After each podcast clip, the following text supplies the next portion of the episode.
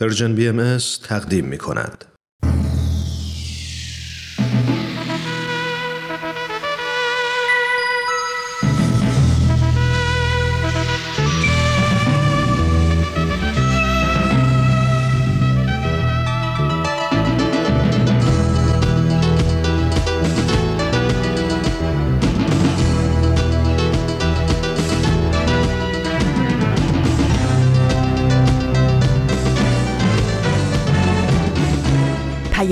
دوست. برنامه ای برای تفاهم و پیوند دلها.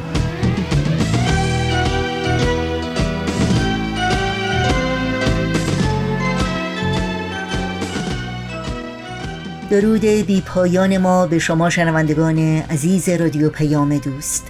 در هر خانه و سرای این دهکده جهانی که با ما همراه هستید به خصوص هموطنان عزیز و رنج دیدمون در کشور مقدس ایران امیدواریم ایمن و تندرست و پایدار باشید و با دلی پر از امید و اطمینان به روزهای بهتر و روشنتر اوقاتتون رو سپری کنید.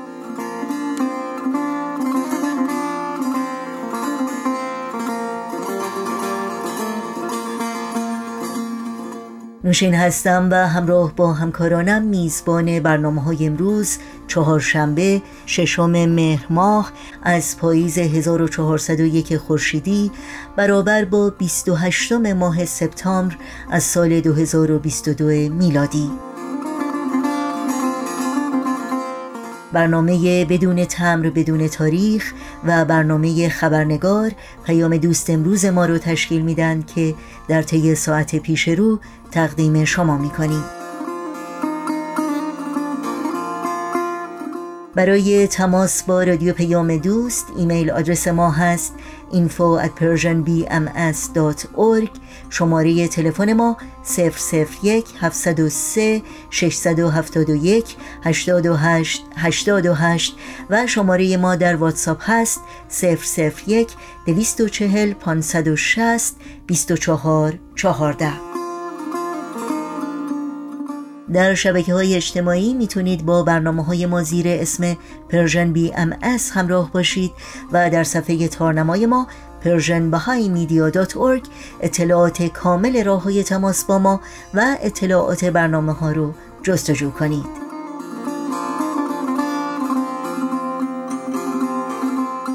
و البته از شما دعوت می کنیم در صفحه نخست همین وبسایت در قسمت ثبت نام در خبرنامه ایمیل آدرس خودتون رو وارد بکنید تا اول هر ماه در جریان برنامه ها و فعالیت های این رسانه قرار بگیرید. این صدا صدای رادیو پیام دوست با برنامه های امروز با ما همراه باشید.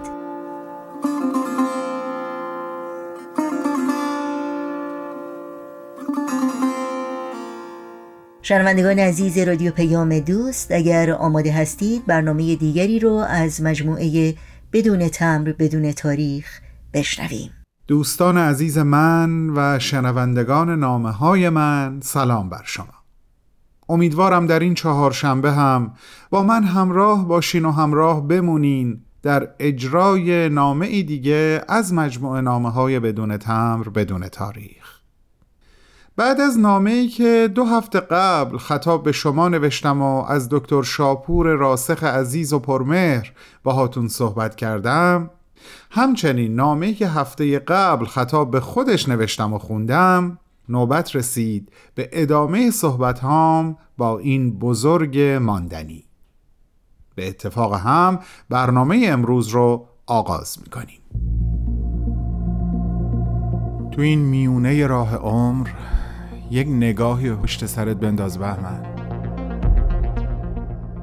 پشت سر حرفای دلتو توی این نامه ها به اونها پر از یاد و خاطره رنج ها و شادی ها ها و دستیابی ها از آثارشون. خیلی از اون آدم ها دیگه تو این دنیا زندگی نمی‌کنن تأثیری که روی تو یا بشینی براشون نامه میشه اما در عالم خیال نامه تو می‌تونی اونها رو براشون بفرستی. نامه هایی بدون تمر بدون تاریخ.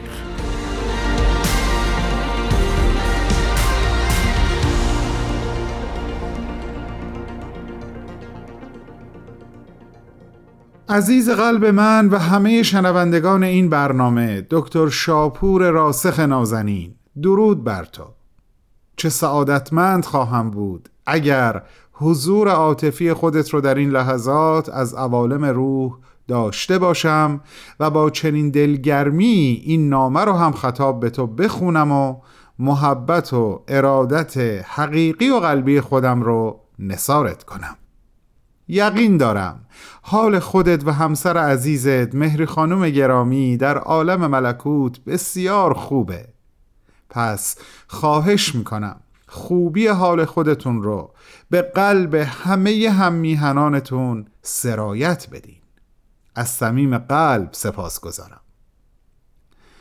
آقای دکتر امروز هم می‌خوام بخشی از یادگیری هایی که از تو و صحبت های تو داشتم با خودت و دوستان عزیزم در Persian BMS در میون بذارم.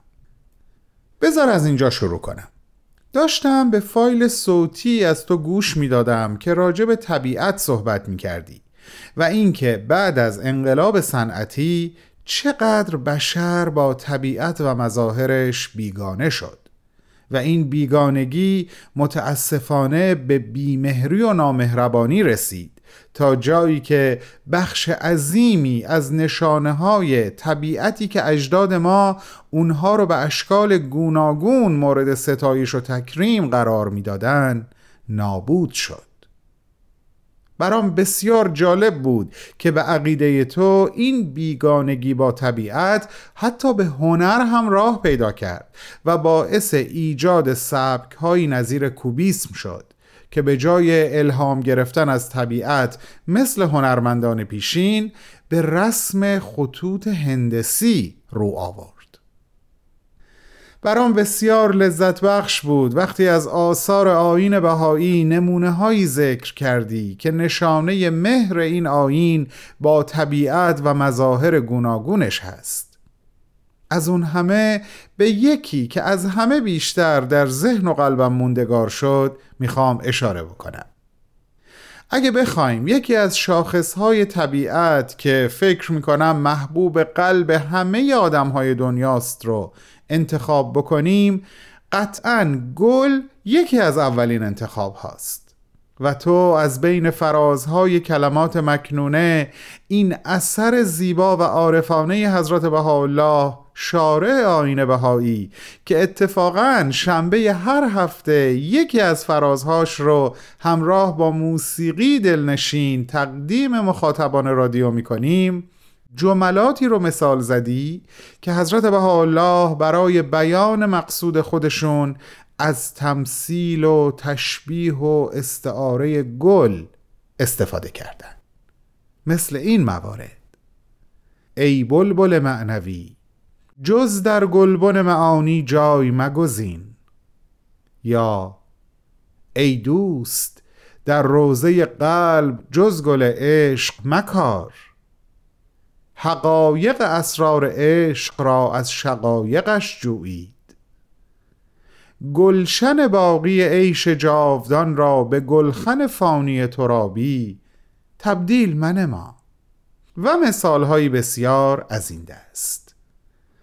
و من فکر می کنم اوج این زیبایی اونجاست که حضرت بهاءالله در لوحی موسوم به لوح عاشق و معشوق ظهور خودشون را به شکفتن یک گل تشبیه می کنن اونجا که میفرمایند در گلزار باقی گلی شکفته که جمیع گلها نزدش چون خار و جوهر جمال نزدش بی مقدار. از صمیم قلبم بابت یادآوری این همه زیبایی سپاسگزارم مهربان من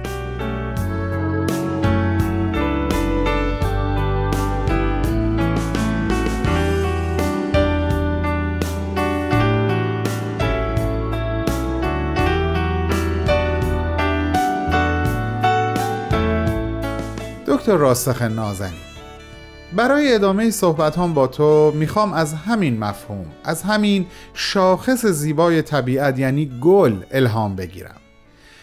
یه برداشت شاعرانه از همون گلی دارم که حضرت بهاءالله ظهور خودشون رو در لوح عاشق و معشوق به اون تشبیه کردن.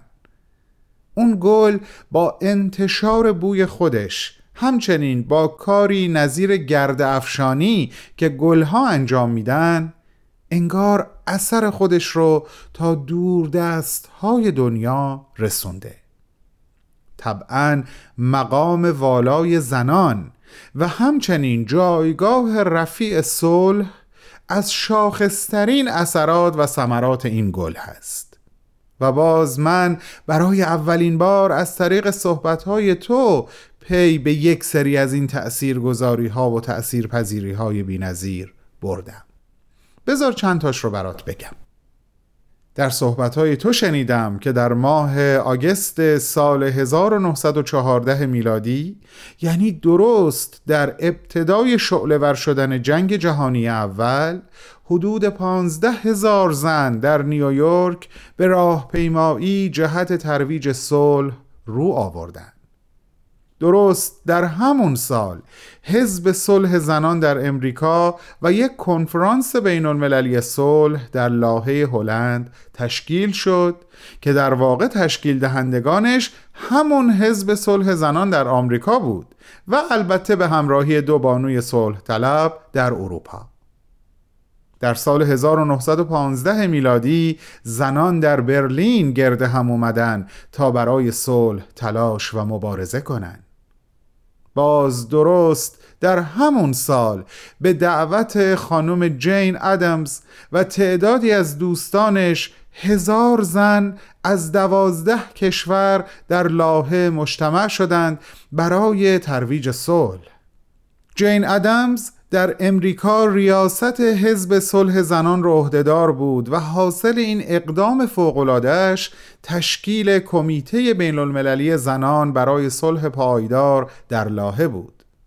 برام خیلی جالب بود. وقتی ازت شنیدم که اون کمیته در سال 1919 تغییر نام داد و تبدیل شد به اتحادیه بین المللی زنان برای صلح و آزادی که این سازمان هنوز هم به قوت خودش باقیه و داره در راه ترویج صلح فعالیت می‌کنه.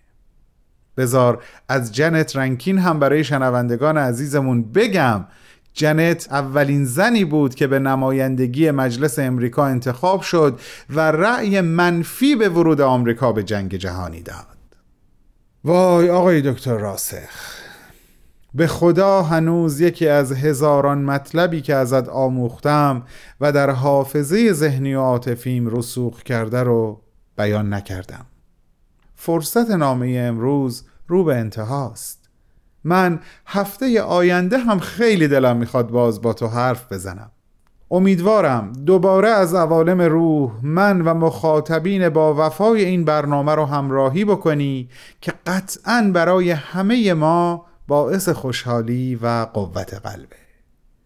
به حقیقی ترین عواطف قلبی خودم و دوستانم اطمینانت میدم.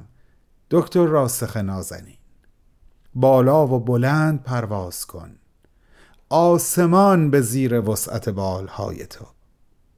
وعده ما هفت روز دیگه همین جا و همین ساعت سوار بر امواج مهربان رادیو پیام دوست. خدا نگهدار. بهمن و دوستانش.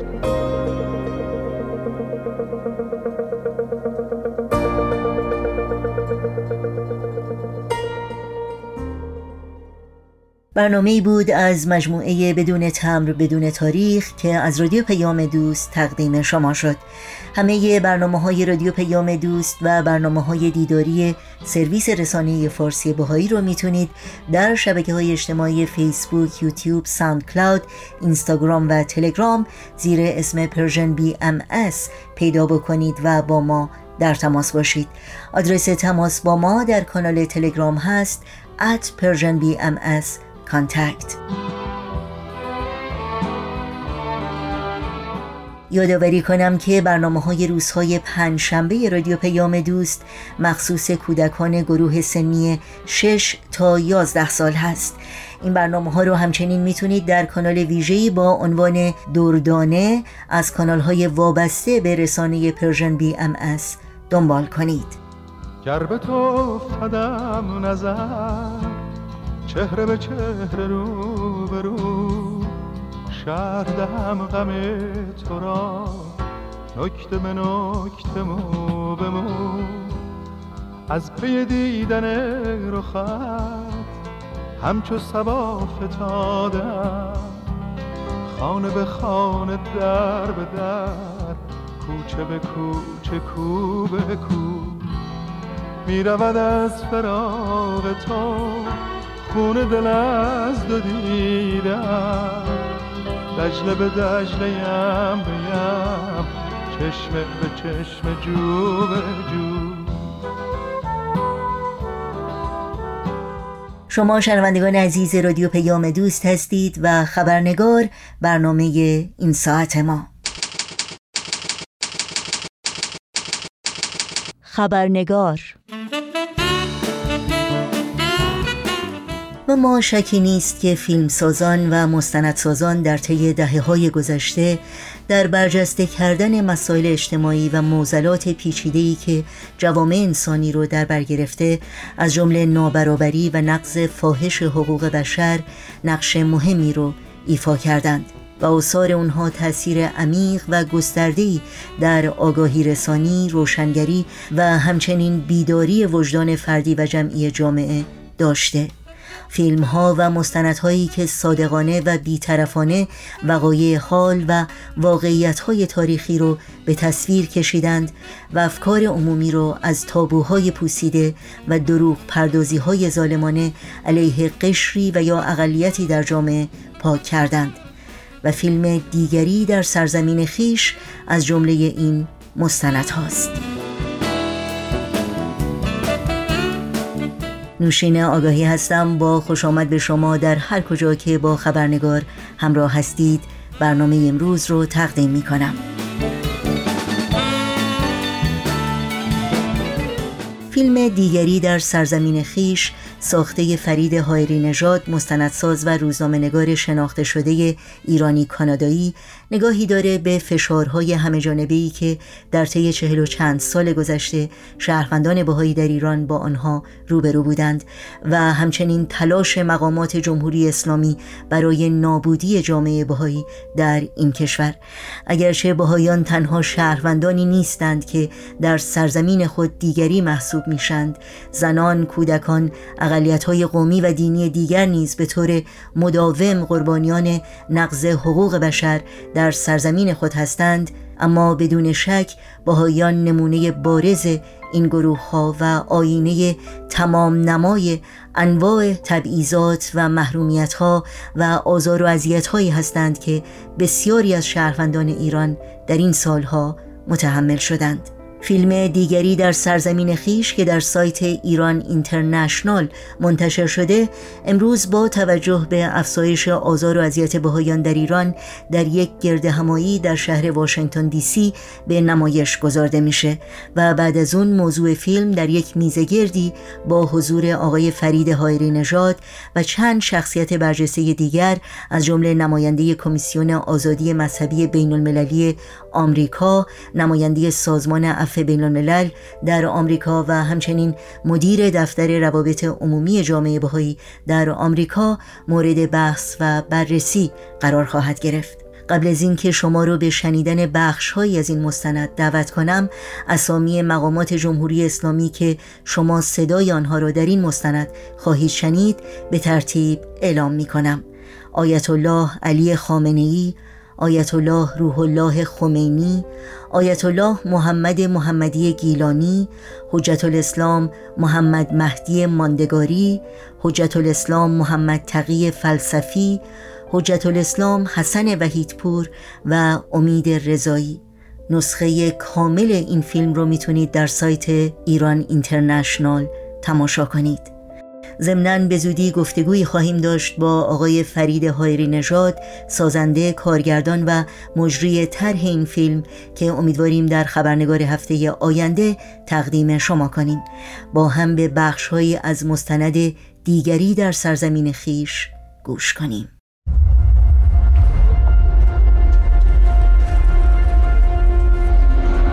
امروز در کشور ما آزادی فکر هست. آزادی بیان هست آزادی انتخاب هست. هیچ کس به خاطر اینکه فکرش و نظرش مخالف نظر حکومت است مورد فشار و تهدید و تغییر قرار نمی‌گیره. هر کس ادعا کنه که من مورد فشار قرار گرفتم. چون عقیدم در طلم مسئله برخلاف عقیده حکومت بوده هر کس اینجور ادعایی بکنه دروغ گفته.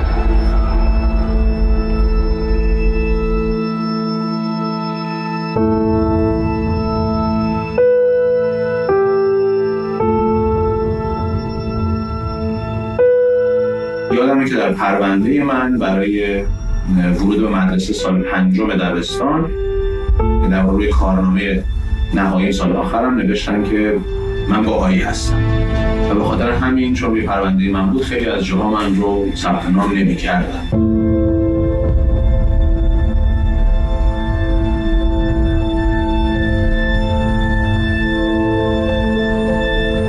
من آرش اختری راد هستم متولد 1351 شمسی 1972 تیر ماه الان بوده 46 ساله من با دو تا دوستای صمیمی که به هم دوستان خانوادگیمون بودن و در ارتباط بودیم پدر یکی از دوستامون رو گرفتن و مادر یکی از دوستامون رو گرفتن و مادرش مادرش رو کشتن و پدرش رو هم پدر یکی دیگه از دوستان که گرفتار شد مفقود البصر شد. یعنی پیدا نبود که کجا هست گرفتنشون ولی ممنون که کجا بود. ولی این همه باهاش درگیری بودم که با عنوان اتفاق روتین زندگی بود انگاره من وجهه اختری هستم. متولد تهران. در سال 1344 با اردشیر ازدواج کردم و صاحب دو تا پسر هستم. بچه ها دیگه آرش که دوازده ساله می شد و پوپک هم که 19 ساله. ما وقتی ازدواج کردیم تقریبا خیلی دو تا کارمند معمولی بودیم خیلی هم حقوق زیادی هم نمی گرفتیم حقوق خیلی معمولی کارمندی. ولی تونستیم با همون حقوق کارمندی پول جمع کنیم ماشین بخریم. یه زندگی نرمالی داشتیم. خیلی خیلی نرمال. من اصولا آدم متوقعی نیستم در زندگی. برای همینه که از هر چی داشتم خیلی راضی بودم و خیلی خوشحال بودم.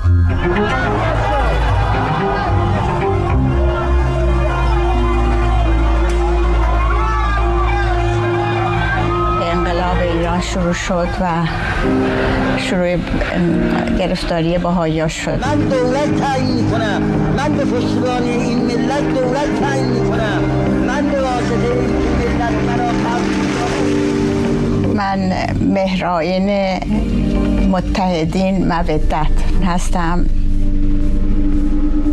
من و شوهرم هر دو تا عضو محفل بودیم محفلی کرج. محفلی کرج فرنگ مهندس کارخونه بود و کار داشت. منم که کار اداری داشتم و خونه.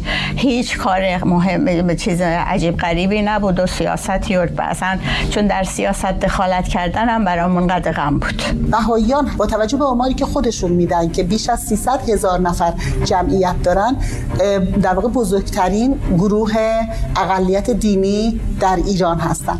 متاسفانه در قانون اساسی جمهوری اسلامی ایران فقط سه تا دین رو غیر از دین اسلام به عنوان دین رسمی شناختن. مسیحیت، یهودیت و دین زرتشته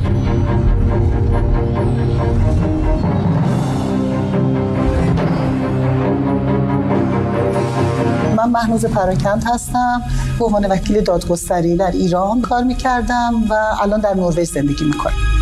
پیروان این سه تا ادیان فقط می‌تونن مثلا در مجلس نماینده داشته باشن یا می‌تونن که از امکانات قانونی استفاده بکنن در احوال شخصی ارث وصیت ازدواج و تابع قوانین خودشون هستن. اردشینا عضو محفل ملی بودن محفل سوم بودن. اردشینا اون موقع که به هر حال وقتی که عضو محفل ملی بودن دولت جمهوری اسلامی ایران تشکیلات جامعه باهایی رو غیرقانونی اعلان کرده بود. اگر ما از اول که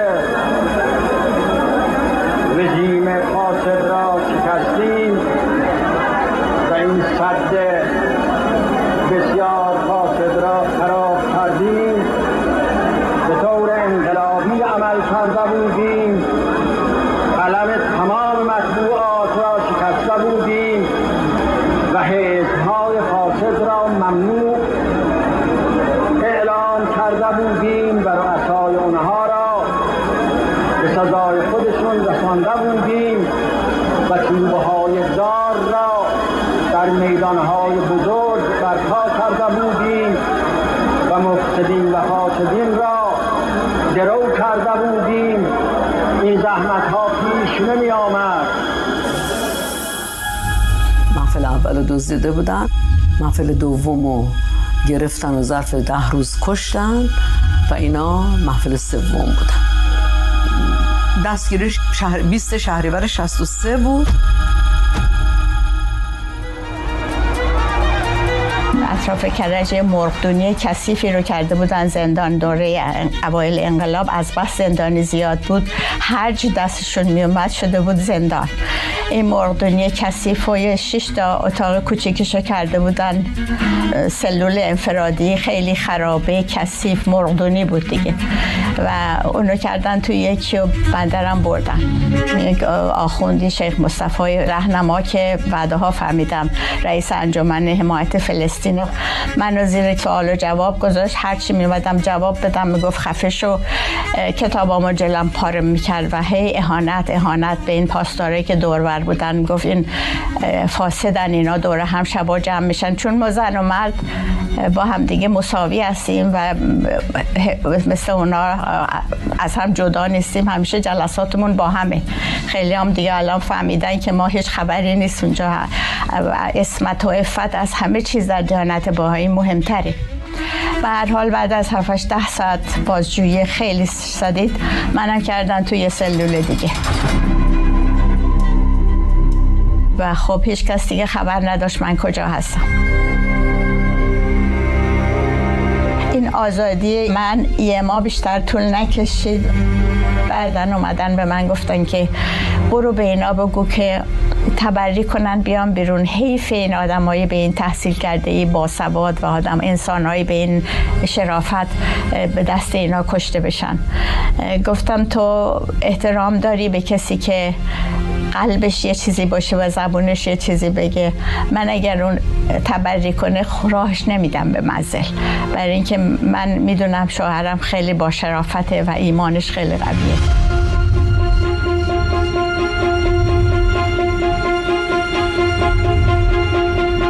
تمام اتهاماتش این بوده که کتاب باهایی داشته نوار باهایی داشته پول برای باهایی خرج داده از این چیزا. وقت وقتی که کشتن تو روزنامه اونم هست که اینا جاسوس اسرائیل بودن و سهیونیست بودن و اینا. کنار عدل منار روشن شده و خسارتی که این فرقه زاله مزله از نظر اقتصاد به این مملکت ما وارد آوردن الله اکبر. دگر دانستن بهایی. از جمع ایرانیان محصولش نکردن از ابتدا وجود داشت. من مینا یزدانی هستم. استاد تاریخ در دانشگاه کنتاکی شرقی. یعنی از بیخوبان و از همون اول برای آیت الله خمینی به عنوان رهبر انقلاب اسلامی بهایی ها در ایران دگر مشخص بود. یعنی ما در مقابل آنها برای آیت الله خمینی مشخص بود که آنها بهایی هستند. آین بهایی در سال 1260 هجری قمری که مطابق 1844 میلادی هست متولد میشه توسط نهضت بابی. اسم من نادر هست نادر سعیدی و دکترای من در جامعه شناسی هست. به مدت سی سال جامعه شناسی تدریس می‌کردم در جای مختلف امریکا. سید علی محمد شیرازی که معروف است به باب و من از او به باب یاد خواهم کرد. او این نهزت را آغاز می‌کنه یک نهزت روحانی است که می‌خواد اصلاح به وجود بیاره در عرصه دین می‌خواد اصلاح به وجود بیاره در عرصه ایران و می‌خواد اصلاح به وجود بیاره در عرصه دنیا. وضعیت زنان مثلا وضعیت بسیار نامطلوبی بود. خدا خواسته زن وابسته مردش باشه تو مسائل اقتصادی. و مرحبا به اون خانمایی که من می‌شناسم های شریعتی دکتر مربی معلم ارزم استاد کارت حقوقیش حتی فیش حقوقیش کارت حقوقیش همه اینا دست همسرشه. بعد میگه آقا هر وقت من پول لازم داشتم لطف بفرمایید شما به من بدید یعنی ادبیات اسلامی یعنی تربیت اسلامی. کمک شوهرش می‌کنه. کار مختزای جنس و شخصیت رو داره انجام میده. ولی دستور دین رو پاروش نمی‌گذاره. زن نباید استقلال اقتصادی داشته باشه؟ در حالی که آنچه که سید باب ازش صحبت می‌کرد ارزش و اهمیت وجود زنان بود. باز شدن عرصه برای حضور اجتماعی اونا بود. اهمیت دادن به مسائلی مثل آموزش و پرورش بود. اهمیت تحصیل علوم.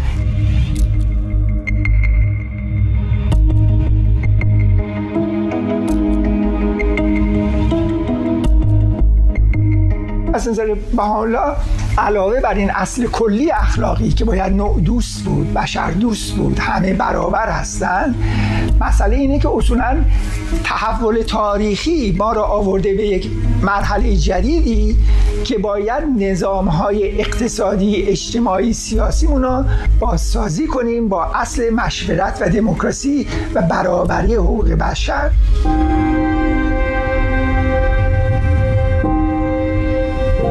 ما مهر همون 63 در خوی گرفتار شدیم. ما به همراه برادرم و خانمش و بچهش بودیم. اونا همه بعد از ده روز آزاد شدن. ولی منو خب به خاطر اینکه همسر اردشیر بودم گرفتن و آوردن اوین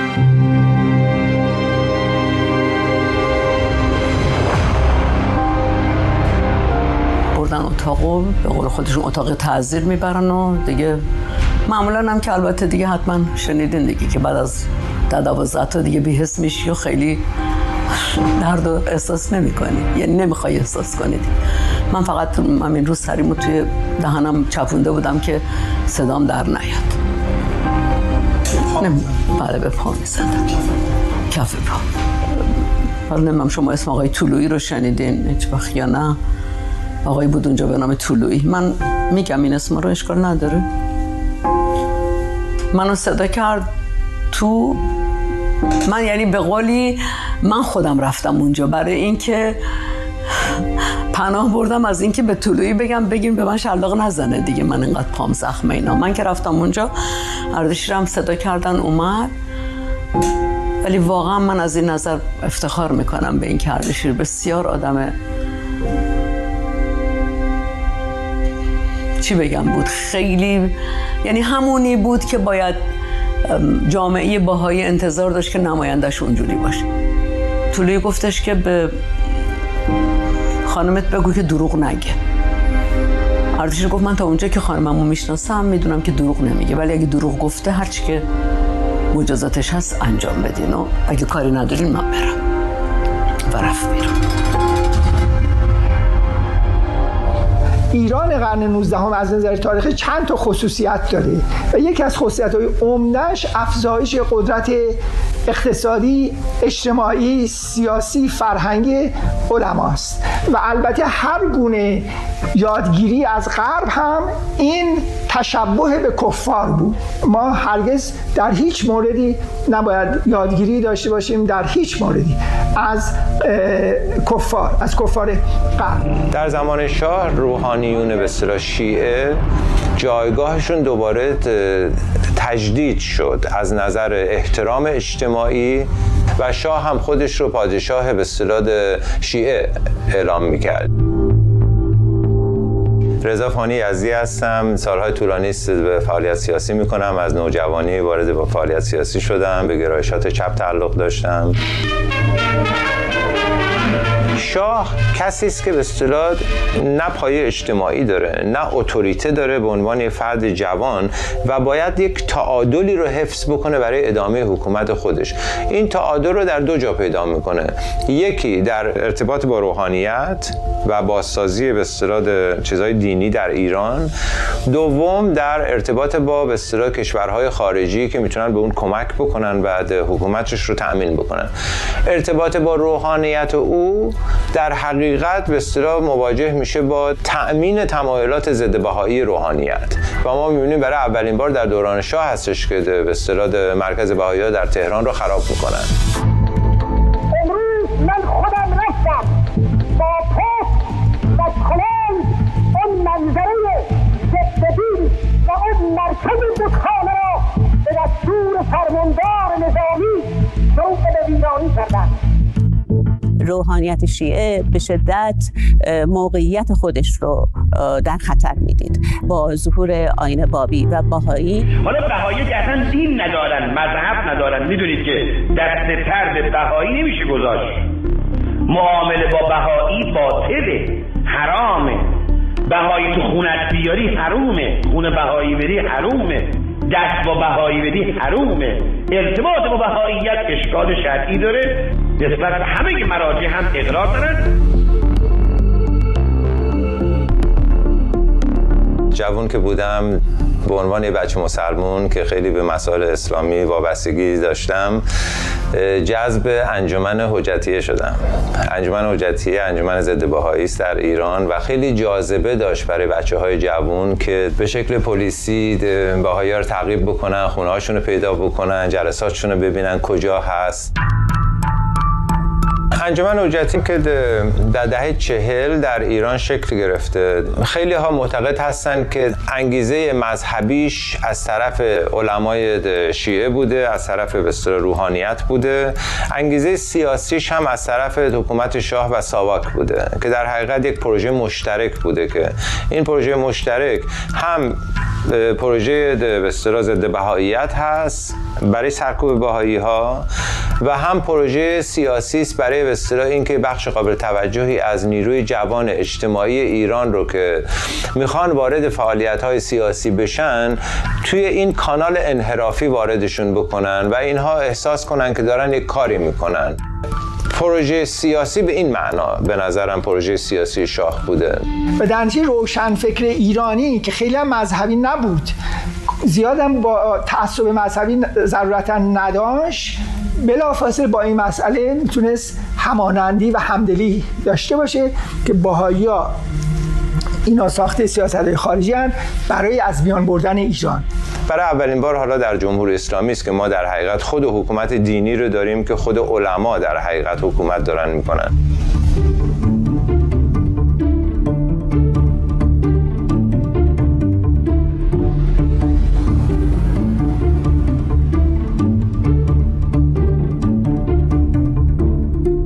در جمهوری اسلامی دیگه این قضیه خیلی بدتر شده و اونها نه اموالشون تضمین حفظ میشه نه مشاغلشون حفظ میشه. من لادن برومند هستم یکی از بنیانگذاران بنیاد عبدالرحمن برومند برای حقوق بشر و دموکراسی در ایران. اگر شهروندان عادی به طور کلی از از حمایت قانون کم و بیش محرومند شهروندهای بهایی مطلقا محرومند و به طور کلی هیچ گونه پوشش و حفاظتی برای اونها نیست و قوانین تاکید می‌کنند که این اقلیت هیچ حق و حقوقی به طور کلی نداره. به همین دلیل اونا خیلی در خطرن. همیشه در خطر بودن. یه وقت بس نه.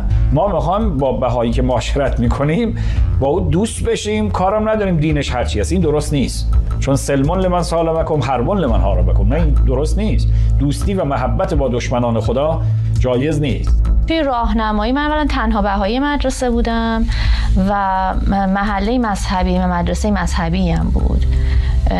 توی اصفهان بود و توی منطقه مذهبی بود نسبتا. و چرا من بچه ها می‌شد ازم تغذیه نگیرن یا ممکن بود تغذیه بگیرن؟ و جلوی چشمم می‌رفتم مینداختن توی آشغالی و من کلا توی راهنمایی خیلی س... هیچ دوستی نداشتم. به خاطر اینکه همه تا میفهمیدن که من بهاییم دیگه من صحبت نمی‌کردن. توی راهنمایی من خیلی تنها بودم واسه همین. من دنا هستم ساکن تورنتو دانشجوی PhD هستم توی رشته medical physics و هفت سال اینجا هم بودم.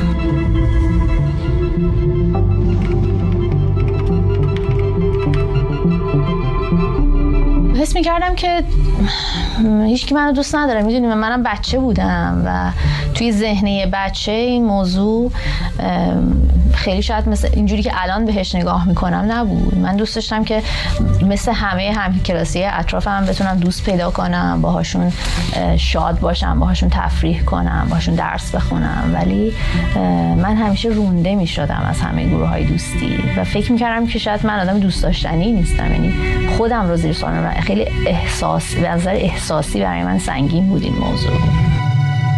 بهایی نجسه طبق فتوای همه فقها بهایی ها نجسه این قانونش دیگه حالا خودتون ملاحظه بفرمایید. وقتی نجسه غذا درست کرده ظرف شسته دستش خورده دستش خیس شده. به اون ظرف خورده ظرف نجسه غذا توش میریزه. طبیعتا بسیار بسیار کار مثلا گفتن اینا قرآن رو آتیش می‌زنن اینا هیچ احترامی به اسلام و به ادیان و اینها نمی‌ذارن. این اصلا متفاوتن. در خانواده پدر به دختر تجاوز می‌کنه. اینا ازدواج پدر با دختر رو حلال می‌دونن. یکی از احکام بهاییت اینه که در واقع در بهاییت همه می‌تونن با هم ازدواج کنن حتی با مهارم یعنی یه فرد می‌تونه به مادرش خواهرش و هر کدوم از مهارمش که بخواد ازدواج بکنه. بجز زن پدرش.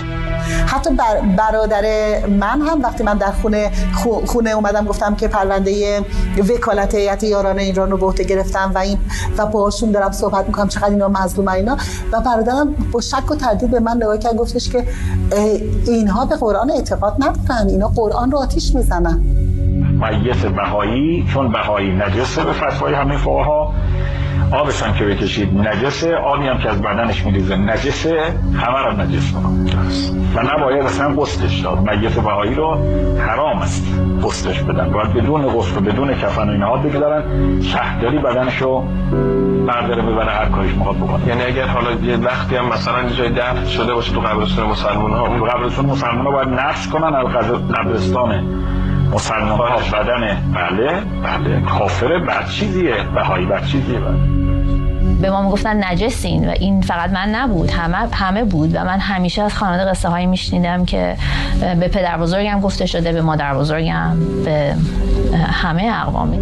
هدف دولت ایران و درخواستش از بهاییان از اول انقلاب تا الان خیلی مشخص بوده. این بوده که در حقیقت بهاییان بهایی نباشند.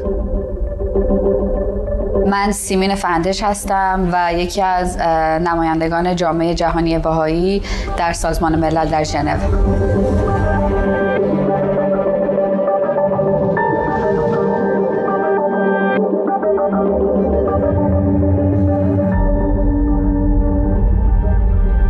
خاله مادرم یکی از ده خانم بهایی بود که در شیراز در سال 1983 همگی در یک شب اعدام شدن و این خانم ها قبل از اعدام خب در زندان بودن و به اونها گفته شده بود که دیانت بهایی رو کنار بگذارین تا اینکه اعدام نشین.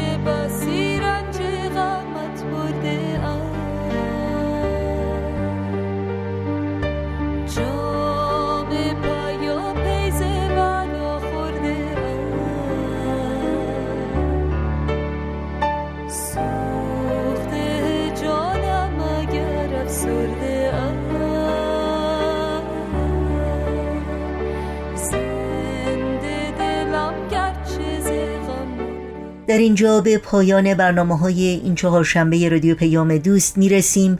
همراه با تمامی همکارانم همگی شما رو به خدا میسپاریم. تا روزی دیگر و برنامه دیگر پاینده و پیروز باشید.